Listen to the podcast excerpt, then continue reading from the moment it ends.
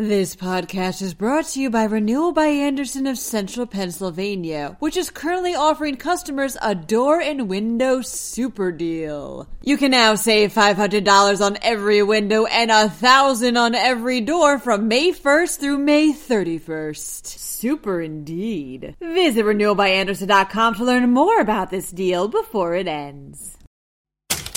Police are seeking new tips to help solve a fifteen-year-old cold case. Meanwhile, Pennsylvania's charter schools receive a thirty million dollars grant to expand. A cat has been diagnosed with COVID nineteen, and researchers spot an ultra-rare bird with both male and female characteristics. I'm Julia Hatmaker, and you're listening to Today in P A.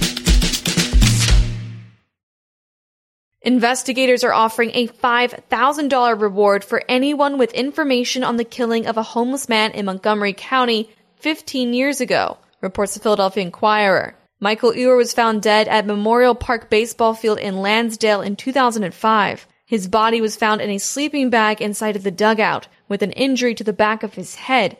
But aside from footprints and blood splatter, police had few leads and the case became cold. Anyone with information on the case should call the Montgomery County Detective Bureau at six one zero, two seven eight, three three six eight. The Pennsylvania Coalition of Public Charter Schools is getting ready to expand thanks to a thirty million dollars federal grant, reports the Philadelphia Inquirer. The coalition hopes to use the money to open or expand at least eighteen in-person charter schools by twenty twenty-five. There are currently one hundred fifty-eight charter schools in Pennsylvania. Charter schools have become popular in the state and are publicly funded but independently run. Charters are a mixed bag, though, with some having good academic results and others not so much. A cat has officially been diagnosed with COVID nineteen in Pennsylvania. The Pennsylvania Department of Agriculture announced that a sixteen-year-old Cumberland County cat was the first cat to test positive for the virus. The animal lived in a household where several people had gotten COVID nineteen, according to Penn Live dot com. The cat was diagnosed earlier this month after showing signs of mild respiratory illness. It was later humanely euthanized. Only a handful of pets have tested positive for the virus so far in America. Animals with COVID nineteen can get fevers and experience difficulty breathing. Other symptoms include coughing, sneezing, vomiting, diarrhea, or having nose or eye discharge. If you test positive for COVID nineteen, it's recommended that you avoid animals, just as you would people. A rare half-female, half-male bird has been found at a Westmoreland County nature reserve, reports the Philly Voice. The bird is a rose-breasted grosbeak. Its right side has the male characteristics of the species, namely the pink wing pits and black wing feathers.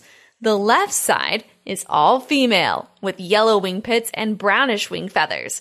That makes it a bilateral gynandromorph, a fancy word and great crossword clue that means it has both male and female characteristics. The bird was found at the Powder Mill Nature Reserve, and Carnegie Museum of Natural History researchers have already described it as a unicorn.